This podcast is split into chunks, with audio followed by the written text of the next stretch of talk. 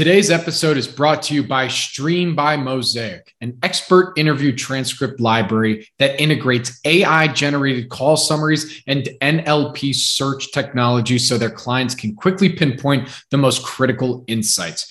Start your free two week trial on their website at www.streamrg.com. That's S T R E A M R G.com using the promo code MICROCAP. This podcast is for informational purposes only and is not an offer or solicitation of an offer to buy or sell securities. SNN Network, SNN Inc., and the Planet Microcap podcast and the representatives are not licensed brokers, broker dealers, market makers, investment bankers, investment advisors, analysts, or underwriters. We do not recommend any companies discussed. We may buy and sell securities in any company mentioned and may profit in the event those securities rise in value. We recommend you consult with a professional investment advisor, broker, or legal counsel before purchasing or selling any securities referenced in this podcast. Welcome to the Planet Microcap podcast. I'm your host, Robert Kraft, and thank you all so much for the support and for tuning in. You can follow Planet Microcap on Twitter at Bobby K Kraft. That's B O B B Y K K R A F T. And you're listening to episode 203. If you have any questions or comments, please feel free to tweet at me or shoot me an email at rkraft at snnwired.com. And when you do get a chance, if you like what you hear, please rate and review Planet Microcap on iTunes. It really helps provide feedback for me and spread the microcap message. A special thank you to our sponsors for today's episode. Stream by Mosaic, an expert interview transcript library that integrates AI generated call summaries and NLP search technology so their clients can quickly pinpoint the most critical insights. Start your free two week trial on their website at www.streamrg.com. That's S T R E A M R G.com using the promo code MICROCAP. And to Quartr, whose mission is to change the way people look at investor relations and create a completely new bridge between companies and stakeholders. Visit your app store of choice to try it out, and that's Q U A R T R Quartr. We are now one week away from the SNN Network Canada virtual event that's happening December 7th through 9, 2021. Please go to canada.snn.network to see the full list of issuers, speakers, sponsors, panels that will be joining us. Paul Andreola, on behalf of Small Cap Discoveries, and myself, on behalf of SNN Network, are teaming up to highlight our neighbors to the north, Canada. Paul and his team have been finding value accretive opportunities on the TSX, TSX Venture, CSE, and now the NEO. So we wanted to host an event that encapsulate all of that. So you can expect three days of keynotes, educational panels, company presentations, and one-on-one meetings. To register, please go to canada.snn.network and click the register button. We look forward to seeing you all there. Speaking of the SNN Network Canada virtual event, for episode 203 of the Planet Microcap podcast, I spoke with Harold Leishman, the senior investment advisor at Canaccord Genuity Wealth Management. He will be moderating a panel at the event showcasing three companies that he discovered using the Leishman methodology, a working title, uh, which is the topic for today's conversation. I wanted to dig a little deeper into the algorithm Harold and his team put together, back tested, and they continuously use to uncover, monitor, and lead to more qualitative follow up with management teams. I really enjoyed our conversation, and I highly recommend you sign up for the conference again at canada.snn.network to hear this panel as well. Thank you again for tuning in to episode 203 of the Planet Microcap podcast. And please enjoy my conversation with Harold Leishman. This episode is brought to you by Stream by Mosaic. You can find them at www.streamrg.com. That's S T R E A M R G.com. Stream is an expert interview transcript library that is starting to become an integral part to investors' research process. They have a number of interviews on a wide variety of companies, including TMT, consumers, industrials, real estate, and more.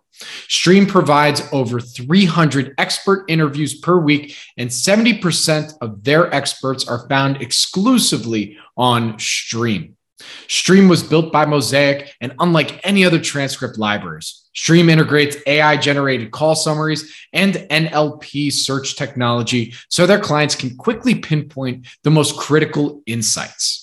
Stream's community of experts and thought leaders partner with Stream to build their professional brands and expand their industry influence. Right now, there are approximately 8,500 plus call transcripts available. For more information, please visit www.streamrg.com. Welcome back, everybody, to the Planet Microcap podcast. I'm your host, Robert Kraft. You can follow me on Twitter at Bobby K Kraft. That's B O B B Y K K R A F T. And I'm really excited to introduce our next guest here on the podcast. He's actually going to be moderating a panel at our upcoming SNN Network Canada virtual event happening next week, December 7th through 9, 2021. Uh, the panel is titled, well, we have a tentative title. Uh, offline, Harold was just giving me a hard time about what it should be called. Uh, he was embarrassed that we had it up there originally as the Leishman method. It wants to be called the Leishman process. I don't know the difference. Uh, you, you all can, you all are out there smarter than probably tell me. But having said that, let me introduce my guest here first. All right. So uh, joining me right now is Harold Leishman. He is the senior investment advisor at Canaccord Genuity Wealth Management. Harold, great to have you on, man. How you doing? I'm doing great. Thanks, Robert. And thanks, uh, uh, thanks for having me. Uh, I really appreciate it. And, uh, and, you know, it was just the Leishman method. It's more just like, it's not have a title. It's just our process is what we do to try to find interesting ideas, but it's your show. You can call it whatever you want. I'm trying to help you with some branding. Okay. Like we, it, the, the Leishman method process you know, just some numbers I threw together to pop out some interesting things. I don't know, you know, I want to, I'm trying to help you here. You know, I, we can, we can use help on the marketing side. Anyway, thank you. thank you so much for having me. And I, uh, I look forward to your event uh, next week. That'll be, uh, it'll be a lot of fun. That'll be a lot of fun for sure. By the way, for anybody who wants to go and register, I should have probably said this in the open too. Go to canada.snn.network so you can see Harold's uh, panel. It's really great. It, I'm very excited for y'all to see that. But let's dig in a little bit. I mean, the, today's interview, you know, obviously I'm, I want to get to know you quite quite a bit better, you know, as well as also really dive even deeper into the Leishman method slash process. Uh, actually, maybe that will be just the name of it, just method slash process, just to really mess with people. But Harold, you know, as we always do on this podcast, you know, I always like to start off with, you know, where where did your passion for investing come from? I we spoke offline before, so I, I love your family history here. So dig in. Yeah, so uh, I'm actually I'm a, a third generation uh, Canadian venture capitalist. Um, uh, my grandfather uh, got started in the venture capital business. He was a he was a surgeon in Saskatchewan in the 50s, and uh, you know he and some friends wanted to have a bit of a side gig. Uh, there had been a, a, ton of oil uh, discovered in Alberta, and they were starting to make some discoveries in Saskatchewan.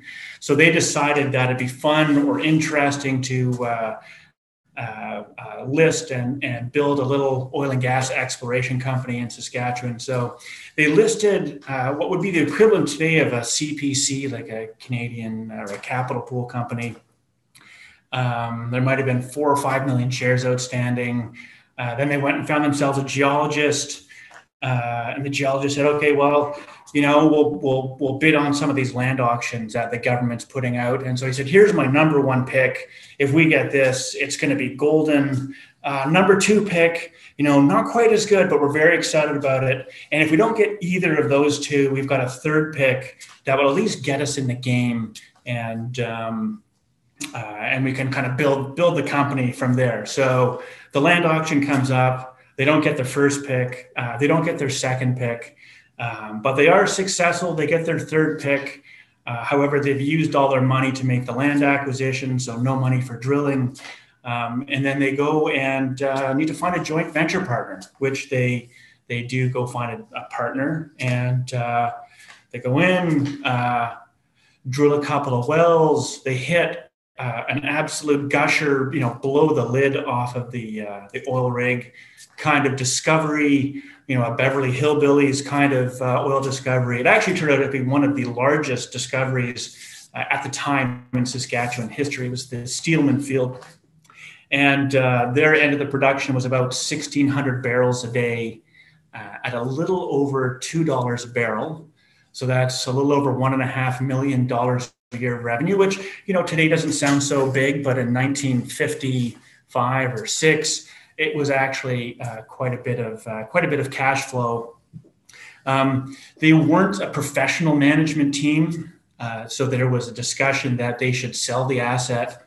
Um, they had a they had a cash bid uh, for the company. My grandfather was more interested in building a business than selling the business, and he went and found a, a secondary bid from a, a small uh, upstart mining company that was interested in using the cash flow from the oil and gas revenue to build out their gold mining assets. Um, um, so the, uh, the, the company that was coming in was a company called Teck Hughes. It was run by a guy called Norman Keevil. Uh, my grandfather's company was called Canadian Devonian Petroleum. Uh, they ended up buying uh, Canadian Devonian, uh, and they they sort of smashed it all together, and they renamed it uh, Teck now, Teck today is Canada's largest diversified mining company. Uh, my grandfather sat on the board until the day he uh, he passed away, and uh, and they were tremendously successful. And I, you know, I like the story a because it's a family story, but b, you know, if you if you think about it, you know, their first two choices they didn't get. Their third choice uh, was when they got the people who got the first two bids drilled the properties, and there was nothing. So you know, there's a fair bit of luck involved, uh, and, and obviously, you know, having uh, having cash flow to build a, a much larger company uh, is kind of an interesting concept as well. So that's how my family got in the business, and and that's why I'm here. Very good. I mean, so from that inspiration, I mean, so you always knew you were going to be in some way, shape, or form in finance, investing. You know, I, I'm sorry right? I, I, I didn't actually. I had I had no idea. I mean, I um, I got a degree from a university on the East Coast. I, I very shrewdly got a degree in English and philosophy, um, and found myself basically unemployable.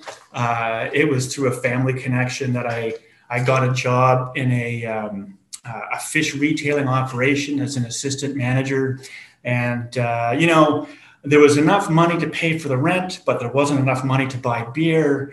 Uh, and so that wasn't a very happy experience. And then, you know, on the weekends, I'd get in my car to go somewhere and everything would just smell like fish.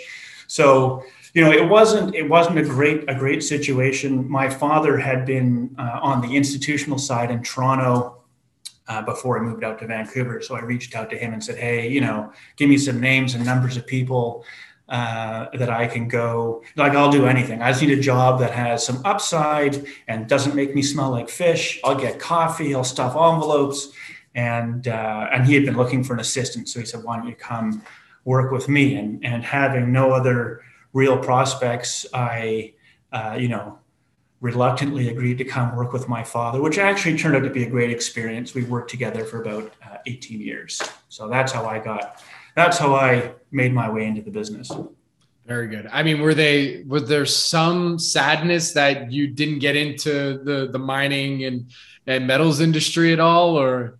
We did. We did. Um, we did a lot of. I mean, listen for for you know the bulk of those eighteen years. You know, we financed a lot of uh, a lot of mining companies, a lot of oil and gas companies. So we did. We did do that. Um, you know, some greenfield development, some brownfield development, um, some rank startup businesses. Um, it was, we always had higher highs and higher lows, but the swings were uh, large. They were big. Very good. All right. So then catch us up to today. You know, you, you went to work with your father for 18 years. Now you're senior investment advisor at Canaccord, uh, Genuity Wealth Management. You know, catch us up from you know to how where you're at today. Yeah, well, it was it was a very small business when I joined with my dad, and and you know I was young and hungry, so I would always go to shows and meet people like you, and you know all that sort of thing. And um, uh, so we, we grew the business nicely, and at one point we made an investment in a small company. It had had some revenue before, and um, things hadn't gone well, and it was it was basically uh, you know at death's door, and we uh, and we bought a significant chunk of stock in that in that business, and uh, and they ramped revenue you know from basically zero to about 18 million um, in about you know 18 to 24 months, and they were putting cash to the bottom line. Um, and at that point, you know, sort of the light went on. Like, you know, what else can I find that's like this? I should say, incidentally, that management team turned out to be terrible, and then promptly drove it into the into the ground. But I was intrigued by, uh, you know, finding companies that had revenue and cash flow uh, as a more stable way to speculate. Um, and then I had the good fortune. I went to an LD Micro conference in California. Uh, I was introduced to Paul Andreola. Um, this is before he started writing his newsletter, and he very generously sort of shared with me, you know, his investing criteria. And uh, you know, from there, I just kind of started digging in. I mean, um, uh, you start chipping away at little bits of information. So I was manually plotting uh, company financials as they came out and seeing how it kind of affected the share price. Um, then I went back and I looked at stocks that had had you know huge returns based on growing revenues and earnings, and kind of dialed in on the uh, that you know four to six quarters before the company really took off to see if there was you know some sort of common thread I could find to try to find these things sooner um, and and get a position for myself and my clients. And I kind of got it down to a number of, of common denominators uh, of things that made sense. Um, from there, we went and ran a whole bunch of back tests to see like if you invested in companies with this type of criteria over 10 or 15 years, you know, what kind of returns would you would you get to try to narrow down what the you know the best criteria were for for me. I'd like to take a quick second to tell you about this episode's sponsor, Quartr. With Quartr, you get frictionless access to conference calls, investor presentations, transcripts, and earnings reports from markets all around the world, straight from your pocket for no cost. Quartr's mission is to change the way people look at investor relations and create a completely new bridge between companies and stakeholders. The first step on this journey is to let you, the user, interact with the company's content while you're listening. Visit your app store of choice and try it out today by searching for Quartr. And that's Q U A R T R. Now back to the show. Got it. So, so this, so now we're actually getting, we're starting to to, to dig in a little bit to the the Leishman method slash process slash algorithm. So, right. um, so all right.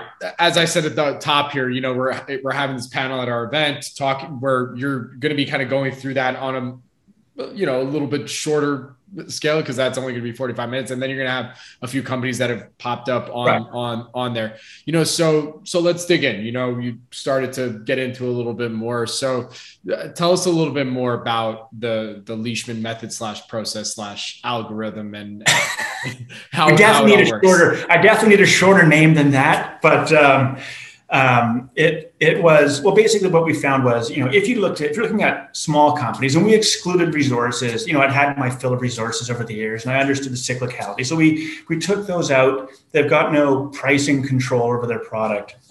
Um, so we're looking for small companies uh, under 150 million market cap uh, you know under 150 million shares outstanding. So you can try to get you know good torque per share if there's good uh, you know good revenue or earnings growth um, you know, we wanted high margin businesses, you know, greater than 20%. Um, we put in, you know, we wanted to have for the back test EBITDA, at least EBITDA positive, so making a little bit of money. I will say I'm not, I'm not hell bent on that. I'm more interested in EBITDA momentum. So you can be losing some money, but as long as the trend is towards making money, then that's interesting. And if you plug that into like a Canadian screen, all of those criteria, you're going to come up with only 80 to 100 names. So from there, the algorithm, what we did is that, okay, we want to buy the 40 names that are cheapest on an enterprise value to sales basis or a price to sales basis. And then of that subset, you would buy the 20 companies with the fastest revenue growth. So you're sort of looking at companies that are generally inexpensive um, on that price to sales metric, and then picking up the companies that are growing the fastest.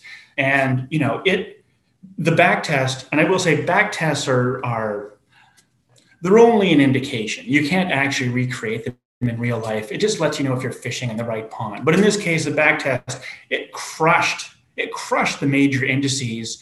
And what I was most excited about was it did it with sort of very little correlation to the overall market. And it, it kind of makes sense if you think about it, right? It's not rocket science. If you've got a small company that is relatively inexpensive and growing fast and making lots of money, it will go up independent of whatever the general market is doing. So, so that was um, that was sort of the the the math that we settled on. Uh, for me, uh, the hard part uh, came to you know how do you how do you manage this much data? You know, I was no longer inputting stuff by hand, right? It's it's hard. So if you're following you know 80 companies, what is that? That's uh, 320 financial releases a year, you know, plus acquisitions, dispositions, private placements, management changes, you know, daily share price fluctuation. How do you how do you manage all of that data and and kind of keep focused on that core group that you want to focus on? Um, and I will say I am actually really proud of the data set that we've produced. Um, I don't think there's anybody else in the Canadian retail environment that uh, is able to share this kind of data set with their clients. Uh, there's institutions and family offices that have resources that might have that, but I haven't seen any other broker uh, maintain a data set like this. We basically will keep, you know, uh, a running three-year history of uh, companies' quarterly revenues and trailing 12-month revenues, the growth rates of each uh, and then every sort of measure of profitability that you can think of from you know gross margin to ebitda to ebitda margin pre-tax income as well as a, a snapshot of their capital structure over that period so you can kind of get a feel for um, you know how are they financing their growth? Is it just pure raw organic growth or is it um, you know are they diluting the, the heck out of themselves or taking on a bunch of debt to grow um, and then everything's tied into a live quote system. So from there, you know, we can we can rank that universe, that 80 to 100 company universe, and and you can you know measure by whatever criteria you want. You know, is it you know which companies have had you know the best quarterly growth recently, or trailing 12 month growth, or you can say, you know, I'll give a point for give a, a point if they're EBITDA positive, a point if their quarterly growth is in the top quartile, a point if their trailing 12 month is in the top quartile, and then a point if their valuation is in the cheapest quartile, right? That's kind of what you're looking for. Um, and uh, like I said, it's all sort of tied to you know real time quotes. Uh, we've hired a full time uh, associate who's two thirds of the way through his CFA to manage the database and help us you know crush all the uh, all the data that comes out in the financials. And that's the um, that's our methodology by whatever name you want to you want to call it. Very good. All right well let's dive let's dig a little bit deeper into it. So first thing that maybe some folks might be asking themselves including myself even though i mean look it's fairly obvious because you are uh, canadian but right. why just why just canada? Um, I, other other than being Canadian, and that's not the the main reason. I think there's I think there's a couple of features, and I've heard it before. I think on some of your podcasts. I mean, number one, uh, for small companies, the quality of the financial disclosure in Canada is fantastic. It's all audited, um, so you're getting really good quality financial information, which for me is is sort of paramount. Um, and it's a reasonably uh, effective venture capital system I mean, it's as effective and efficient as any bureaucratic situation can be, which is not, you know, it's not great, but it's probably better than most. Um, and then on top of that, uh, it's very it's very small and tends to be illiquid. So if you imagine you've got these these sort of existing businesses that uh, are making money or not making money, whatever the case may be. And then behind that, there's these massive waves of liquidity that come in and go out, whether it's you know a mining market or an oil and gas market or a cannabis market. And these huge rushes of liquidity come in will drive valuations of everything higher. Um, and uh, and then when that bubble pops, the liquidity comes out and, and everything goes down in value but the underlying businesses are still doing their thing, right? They're still growing at whatever the rate is. They're still making money because they're not tied to the fluctuations in the market. And, and that illiquidity or that uh, inefficiency provides fantastic opportunities for investors that are following the numbers uh, to buy some positions in some great companies with you know great prospects that are making money. Got it. All right. So then let's talk about the ranking system then a little bit because I think that'll be very indicative of some of my questions after that in terms of like sizing into positions, doing some of the qualitative stuff. So can you tell us a little bit more about? I mean, you showed me, I think it was like a couple weeks ago, the right. full spreadsheet and like how how you have it ranked. But for those obviously who didn't have access to that, like I did, you know, can you, can you explain how that works? Well, so for me, the ranking, the most important thing, well, not the most important thing, the thing that drives share price movement for me, or my perspective of it, is is revenue growth. How is the company growing faster? And so, if you can try to find things that are growing the fastest, um, you know, you sh- you could do quite well in the market, especially if you can try to buy them, um, you know, at a fair at a fair price. I'm not so much of a deep value guy. Um, you know, there are some positions I hold, that are deep value, but they take great patience. You know, uh, you know, returns is, you know, time and, you know, percentage improvement. Um, so I like to be a little more timely, looking for things that are, um, you know, going up now. So uh, as I said, you know, we will we will rank the data in a number of different ways. Um, uh, specifically, we'll look for companies that have outperformed on a quarterly basis. So they may have only had one quarter; they're up 40% over the same quarter last year, you should dig into that to understand what's driving that and is that repeatable. You know, that's sort of the first clue that something interesting might be happening. Um, so that's one way. Obviously, trailing 12 month um, revenue growth is another, um, EBITDA growth is another. And as I said, we have a series of other. Um, I guess algorithms, you know, giving a, a, point system, right? So if you're if you're one of the cheapest companies on that price to sales basis, but you're one of the best in terms of quarterly revenue growth and trailing 12 month revenue growth, and you're a high margin business, you know that that EBITDA expansion is going to be significant, and, and the company will get re-rated, um, hopefully, uh, to a much to a much higher level. You know, when I was doing some of the backtracking work, um, you know, I was I looked at one company as an example where you know they were growing at about 50% on a trailing 12 month basis. Uh, it was a high gross margin business. I think it was around 48 or 47%. And they had gone from, you know, losing $800,000 a year to making $800,000 a year in over four quarters. It was trading for one time sales, uh, give or take, and about six times earnings. Uh, they then put on another four quarters of 50 to 70% revenue growth uh, we were able to do a financing at that initial price. 12 months later, the institutions came in and they financed it for, I think it was seven and a half times sales and 65 times earnings. And the reason for them is there's only so many growth opportunities where they can put money. And at that point, I would argue that's probably a little expensive for what I'm, you know, for what I'm trying to find. Um, so did I answer your question, or am I just yeah?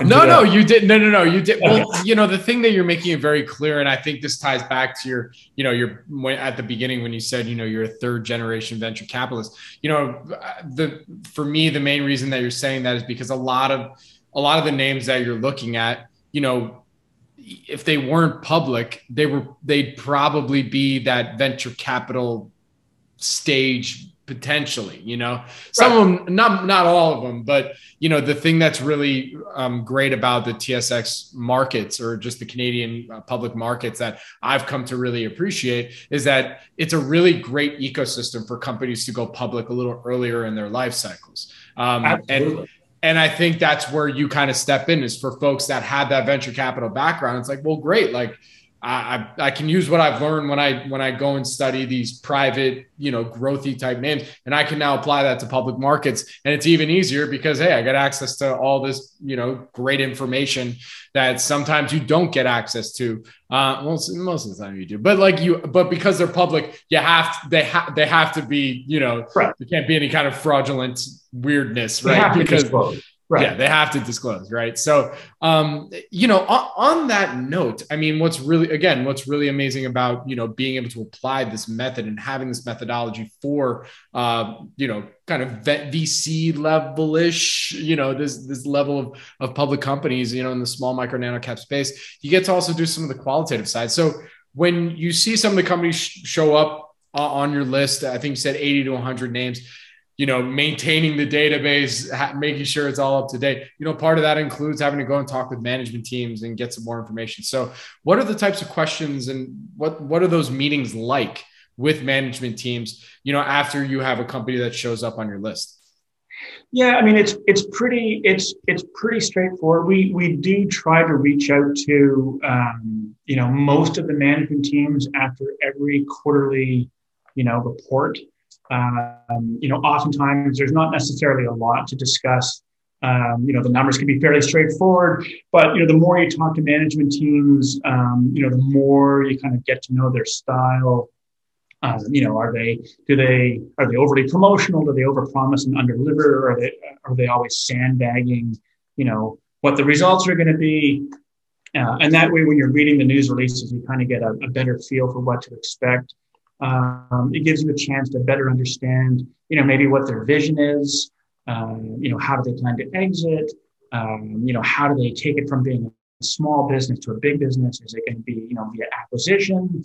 um, or they're going to funnel a ton of money into into marketing. Um, you know, the the small cap space fundamentally well, fundamentally is a bet on the jockey. So the better you can get to know the jockey, you know, the better your your overall situation I think should be. Uh, I mean, ultimately, you know, you hope the good jockey produces the good numbers. Um, uh, so getting to know them is is sort of key you know, on the qualitative side, it allows us to dig a bit more maybe into, you know, the quality of the revenues. You know, obviously recurring revenue has got greater value than, you know, non-recurring revenue, but there's there's variability within that, right? It's not all black and white. Um, so there's, you know, there's all kinds of stuff to to learn and take away. Well, what's interesting, the reason I ask is because I feel like, you know, between you, Paul, yeah, Dave Barr. I mean, some of the best out there. Jacqueline Rishi. Uh, you know, be, between you folks, you know, you guys are, are more or less playing. Well, maybe not so much Jack. I think she's a little bit on on the larger side, but like you guys are more or less playing in a similar sandbox when you're at, at looking at the company subset, right? You know, it's a right. small community of non-resource, non-cannabis, yeah. more or less microcaps that are revenue generating at a minimum, maybe four quarters away from profitability, you know, break even, you know, or grow, whatever it is, you know. So the, the main reason I wanted to to know and is, is about how you talk with management is because I feel like that's also a key differentiator between maybe some of the questions you ask versus what Paul asked versus what Dave asked, you know, versus what maybe Matthew Martin over at uh, at Revlon asked, you know. Sure. So you, for you, you know, when you look at that list and you're then creating your ranking system also based on some of that the conversations you have. What are some of the things where like if you hear management say say this despite what you might be seeing in the numbers are you like hmm, that might be cause for maybe backtrack and or on the other side of things? Maybe this is something that i should be looking into a little further yeah, I think that's that's a that's a challenging question. I'm now like sort of rolling through all the different conversations I've had. I mean, don't worry, that's why I, I made sure to ask it long. So yeah, yeah, give, me time, give me time to, to think. And uh, and I would argue it's very generous of you to lump me in with Paul Andreola and Dave Barr and uh, Matthew Martin over at Revlon. Um, and we do, you know, we we do end up crossing paths with those guys a lot. You know, we end up um, it's like, hey, you know, I'm in this deal, and hey, so are you. Or, or you know, I remember one time I was uh, I was buying a, a, a large block of stock in a company that was trading for, um, you know, a, a, very low multiple of earnings, um, and um, uh, I had it kind of mostly placed. And then I called Paul and said, hey, by the way, you know, I got a hundred thousand shares left for this block we're going to buy if you want it. And there was silence on the other end of the line. And he's like, well, I can't, I, I can't buy it because we're actually writing it up the next day. I was like, oh, that's fantastic. You know, good for me. So anyway, um, but what kind of questions do we ask?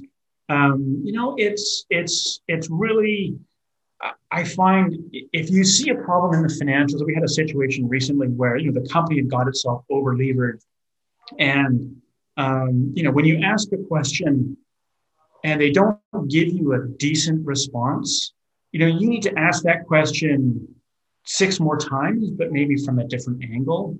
I don't necessarily know how Paul asks his questions or Dave Barr. I think Dave Barr looks at things more of a private equity side. You know, we're just trying to get down to the truth of what's driving the growth. Can that growth continue for the foreseeable future? You know, the next two, three quarters. Um, you know, do they have capital needs? Uh, because obviously, as a broker, you know, we like that if we can buy a big chunk in a financing, or if you've got some debt, if we can convert your debt to equity, that's kind of a line of questioning we like. Um, you know, um, it's that's a that's a tough question. It really kind of depends. It depends on the company.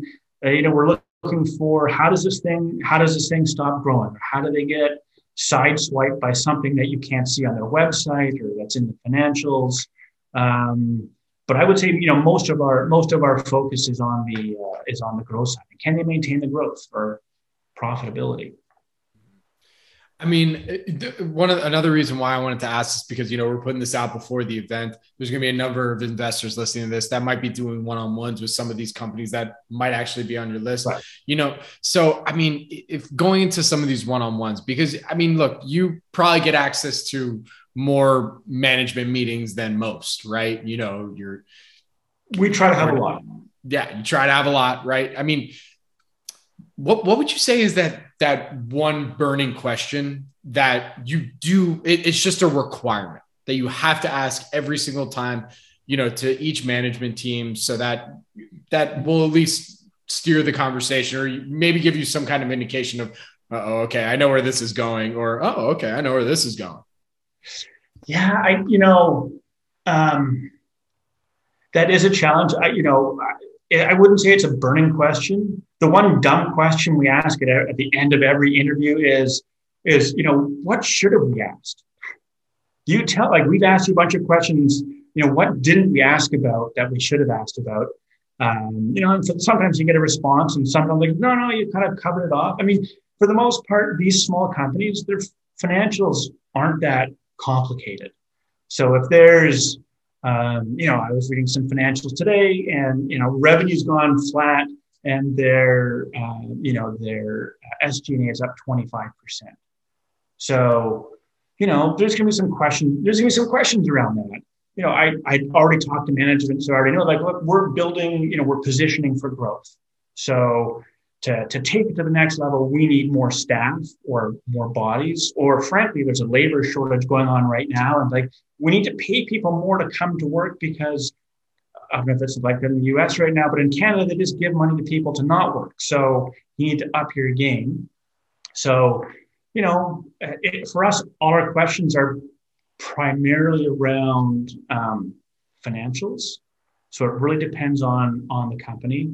Um, and um, you know, what are your management dreams? Like, you know, say Robert, you're 55, you've been at this for 10 years, you've got the business really going you know, what are you going to work till you're 95? What's your what's your exit plan here? How do you how do you exit stage left? Are you going to sell the business, um, or are you just going to work until you you know keel over at your desk, or what's your what's your game plan there?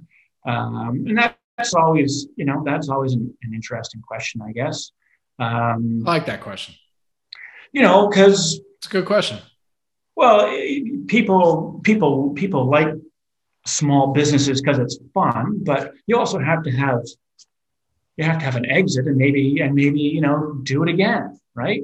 Um, um, you know, lack of insider ownership, stocks down. How come you're not buying stock? I mean, there's all kinds of questions you can ask. Right. Um, and I wish I was better prepared for this question. Uh, I think it's. I think you know. No, these, these, are these are some really good examples. you just have to. You just have to yeah. sit and listen and and get a feel for. Um, you know, get a feel for the management team. You know, yeah. are they honest? Are they credible? Do they have a greater vision? Um, you know. Uh, so, so here, so so let, let's get. So my next question then is, you know, after you've done all your due diligence, you see companies they showed up on showed up on the list. You've done your qualitative all right, now we're talking about sizing. Let's say, all right, they ticked all the boxes. I'm ready to, to open a position. You know, what does that what does that position sizing look like? Do you start small, let execute, execute, size in? Like how, how does it work? Yeah, I, I, well, I guess there's there's a couple of answers to that to that question. Personally, uh, I'm a big believer in a diversified portfolio. I like to have lots of irons in the fire, um, and and you know believe in the subset doing well over time. You know, a small, fast growing company. So, um, you know, the number of times you look at something and think this is it, like I'm, I'm going to go overweight this. You know, it, it rarely works out. So you're better to be diversified. Um, and uh, because it's not just me, I'm, I'm dealing for clients. You know, we'll go and see if we can get a block to kind of, you know, everyone gets a little position, kind of see how the stock goes. Um, um, you know, and there's variability within that as well. You know, if the company is financing, you'll take a bigger position if you have more comfort because the warrant, you know, the warrants are always nice. Uh, one of the things that we that we try to do within our model uh, is also kind of see, you know, how is the stock acting in the context of the venture market? You know, I, I talked before that, you know, when, when there's a big market running, you get these huge waves of liquidity that kind of drives everything up. Uh, I think, and I, I don't know the math, so I'm kind of pulling this number out of the air. I think the venture exchange goes down about 70% of the time. And so, you know, if you can, if you can find a stock that is acting independently you know, you might want to get more aggressive. If the stock is starting to break out and it's cheap and it's making money and it's going fast, you may have to be more aggressive and say, let's get our full position now. Uh, either we'll hunt around, uh, you know, look for blocks. You call the management team, any blocks for sale. You know, are there options that are coming due? Are there warrants coming due where you can kind of get some size um, uh, in a block trade? If the company has, um, you know, uh, research coverage already by one of the other firms, you, can call their desk and say, hey, like, you know, we want half a million, a million shares to get started. And maybe they know someone, right? So you kind of have to fish around to get that, get that sizing. If it's just, if it's just kind of going sideways and the business is growing, well, then maybe you just sort of take a small block or maybe just start chipping away for a few clients and, and build a position over time. You know, the, uh, the illiquidity makes it a challenge as a broker at that time. Uh, we have a couple of family offices we deal for, and they just look at it and say they view this as semi-private equity. You know, getting in, getting out is really difficult, but you've got a long-term, you know, look at it. You're a little bit less price sensitive, um, you know, because you're looking five years down the road. So, you know, again, I wish there was a hard black and white answer.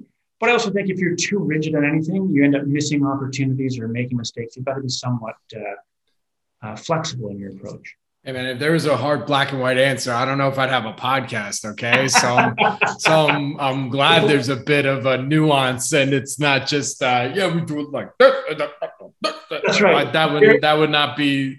There's no no one would no one be yeah. as entertaining. Come on now.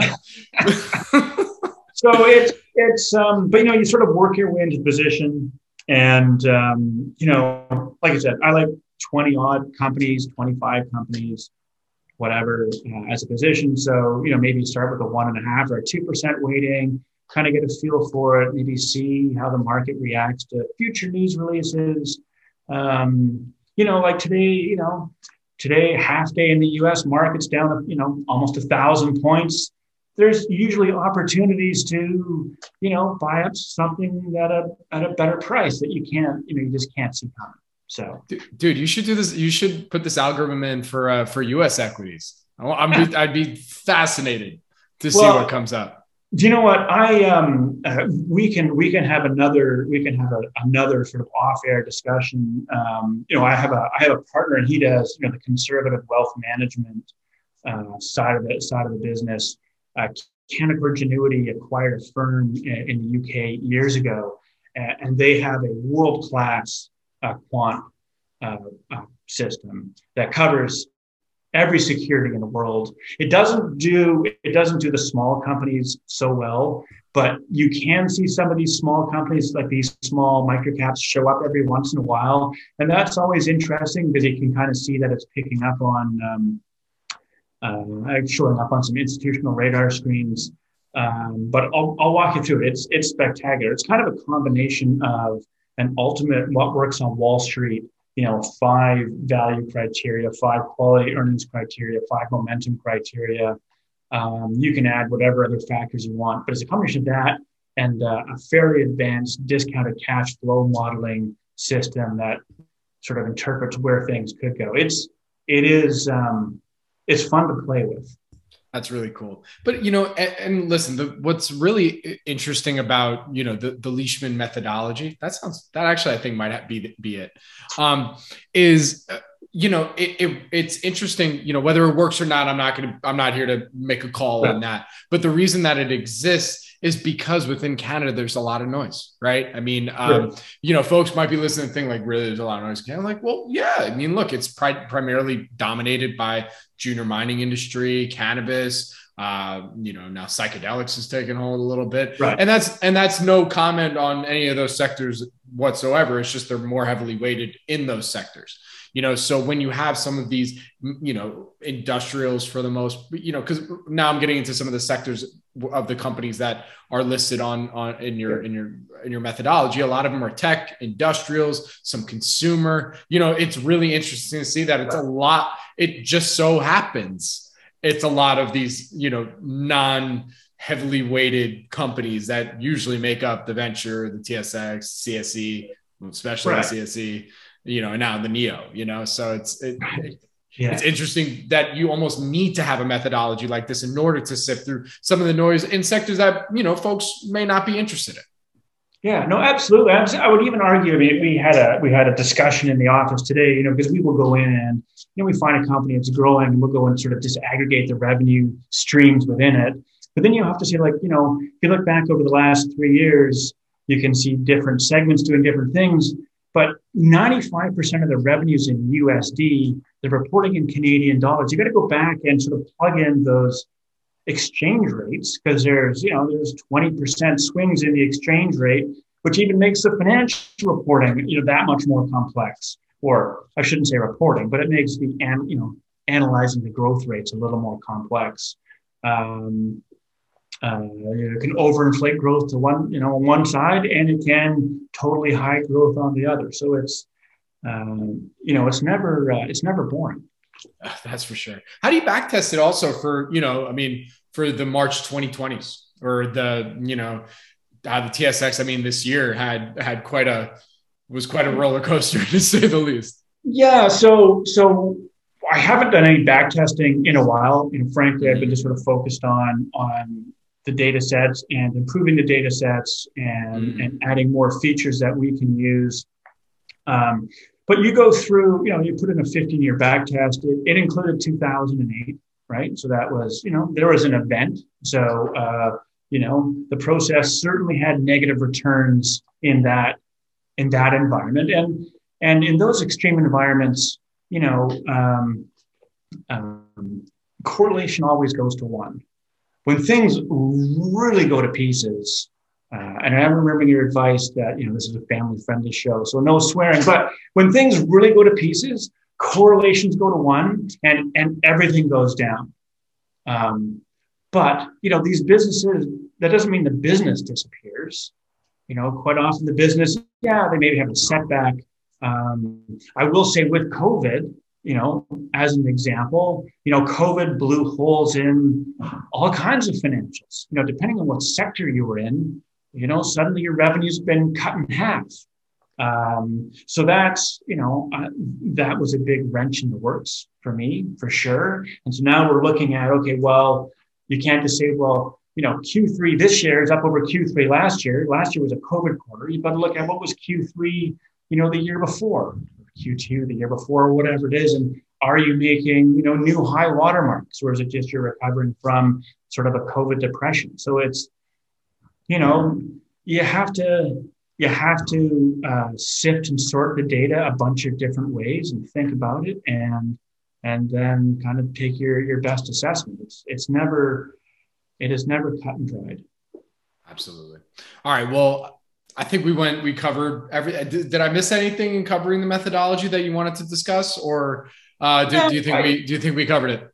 I think I think we've I think we've covered it. Look, if people if people want to see it in action, you know, we're we don't have any secrets. We're happy to sort of demonstrate it to people. Um, and like I said, it's not uh, it's not rocket science. Um, it's just a lot of it's just a lot of work. So a lot of work to say the least. But between you, Paul, you, Paul, Dave, and Matthew, and, and all the other folks that cover non-resource Canadian microcaps, I give I tip my cap, man. Uh, you know, you guys more so than anybody I know read every filing, do a ton of work on these names. Yeah, you know, so that that's uh, listen, and and I I I would hope folks listening really, you know, through osmosis maybe you know, take in some of that because it's it's you know you you put in you'll get out what you put in, right? Yeah. You know, and I and and yeah, absolutely, and it's amazing with with cash flow. You know, what what opportunities come to companies when other companies don't have cash flow. Yeah. By the way, to any of my non-Canadian uh, guests or investors that you know follow the show, I know y'all do a lot of work too. Okay, this I'm just saying, like you know, they they make it pretty clear that they read everything. So okay, all right, here we go. All right, let me get to my favorite question I ask everybody on here. You know, Harold, what investing experience would you say, you know, had the biggest impact on your career or changed your career the most? Um. Uh, so when I when I first started in the in the business, it was 1993, um, and uh, uh, you know, freshly back from from Nova Scotia, there, there was a huge diamond market a diamond exploration market raging in Canada. You know, it always been a bit of a joke, you know, Canadian diamonds, you know, were sort of a, a, call signal for, for a scam, but they actually did find economic diamonds. And the staking rush and the money coming into the market uh, was spectacular. So I showed up, and there's companies being listed for 25 cents or 50 cents and, and ripping to, you know, a couple of bucks, five bucks on millions and millions of shares and I think they staked an area that might have been, you know, 150% the size of Great Britain. I mean, it was just insane. And, you know, having come from a situation where I couldn't have rent and beer money at the same time, I was intrigued by that. Uh, at the end of it, there was a, a group of companies. It was the, called the DHK Syndicate. It was three companies, and and they had discovered diamondiferous kimberlite uh, one stock was trading at, I think it was $16, one was 12 and one was nine, something like that. And they went and did a bulk sample uh, and it came back uneconomic. Um, and, and what's interesting, the stocks, they didn't, they didn't trade down. Like there was no like, oh, those are lousy results. I'll sell it. They just opened down at a dollar 20, 80 cents and 50 cents. I remember being completely floored by the wealth destruction, a the wealth creation on one side, but seeing it all come unraveled on the other side. I mean, it was a very profound experience. And after that, you couldn't finance a diamond company to save your life. Uh, there was another company in the mix called Aber Diamonds. They'd also made a discovery. They'd raised a bunch of money uh, and and gotten some debt financing, and they were putting their uh, they were putting their, their project into production. Uh, it got so bad, the stock got down to 35 or 50 cents. I forget what it was. And they were going into production next year, and their startup cash flow per share was going to be 35 or 50 cents a share. So it got so bad, so hated that it basically traded for you know one time next year's cash flow. And from there, the stock went to 35 or 40 bucks over the next couple of years as they you know as they built it up and grew and everything else. So um, that, that truly got me hooked. I could never ever do anything that didn't have this kind of volatility, excitement, and cash flow rules the roost um, when you need it most. So you did you own the one? Uh, did you buy it at that 35 I, and watch I, the run? I, I, did. I did. I did not. We had had we had had a position that went from you know 20 cents to you know a couple of bucks, and uh, and Aber actually had made a bid for the company, uh, but then it fell apart. So uh, so we did all right. But I mean, it, it the story could have been a much happier one. I'm sad to say it, it wasn't that happy. I see. Gotcha. Okay. So Hey, look, that I that's that's that's the that's the business. Yeah, that'll that'll definitely get you hooked. It's just, I mean, for some folks that might scare you off, but at the same time, if you you know, if you go through it, you realize, okay, I think I'm, I think I'm okay, you know, and you're able to come out the other side. I mean, how can you not be? Right. yeah. Well, you know, I think, you know, when you're, when you're starting out, uh, you know, the key to success sometimes is survival. Right. A hundred percent. Hundred percent. So, okay. So we're, we're rounding the bend here. You know, um, my final question for you today, you know, what, what advice would you have for those, you know, looking at Canadian micro caps for the first time? So if you, uh, if you haven't invested in microcaps or Canadian microcaps, you know, my my advice would be to, to start small um, and um, sort of allocate an amount of capital that you're comfortable with risking. You know, you're comfortable, you know, it, it shouldn't be the money you need to pay your rent or you know, your basic dietary and hygienic needs should already be covered.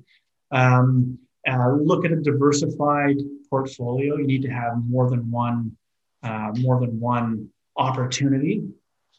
Um, think really hard about your buy criteria and write them down, and then maybe think uh, twice as hard or three times as hard about your sell criteria, and then write that down. And when you're reviewing your positions on a go-forward basis, you have to have the criteria there and say, has the company you know, made any of these criteria. And if I'm not selling it and I should be, you know, why am I not?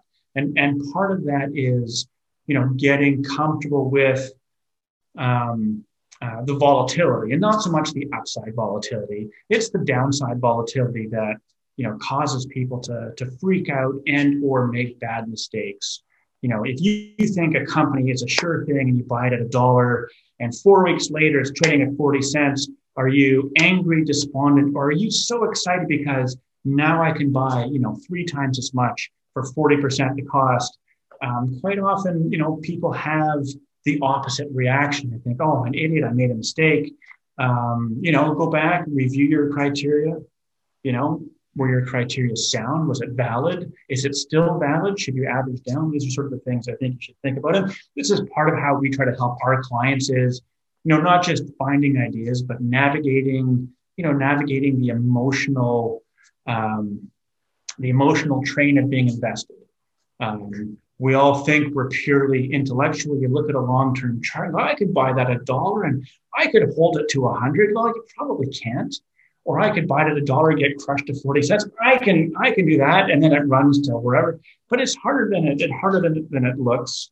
Um, so, kind of get a feel for your own emotional capacity to to deal with you know highly speculative volatile volatile stocks well uh, that's incredible advice right there to to end our, our chat today so where, where can our audience go and find more information to learn more about the leishman methodology and, and get in touch with you uh, so our our website is uh, leishmancatling.com uh, uh, so L E I S H M A N C A T L I N G uh, dot com. You can email us at lcgroup at cgf dot com.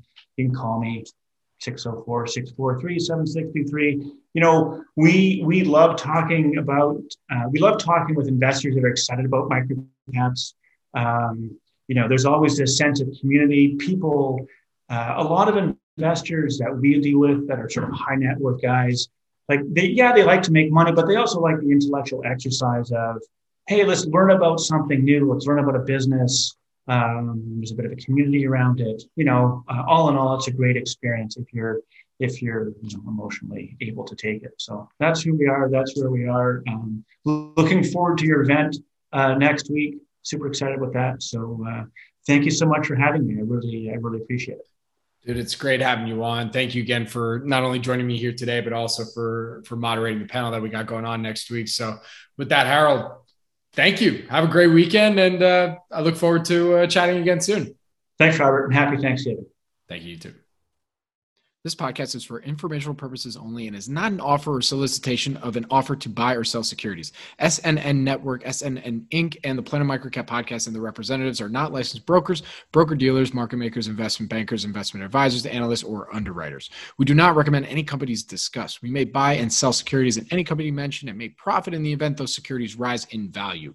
We recommend you consult with a professional investment advisor, broker, or legal counsel before purchasing or selling any securities referenced in this podcast podcast.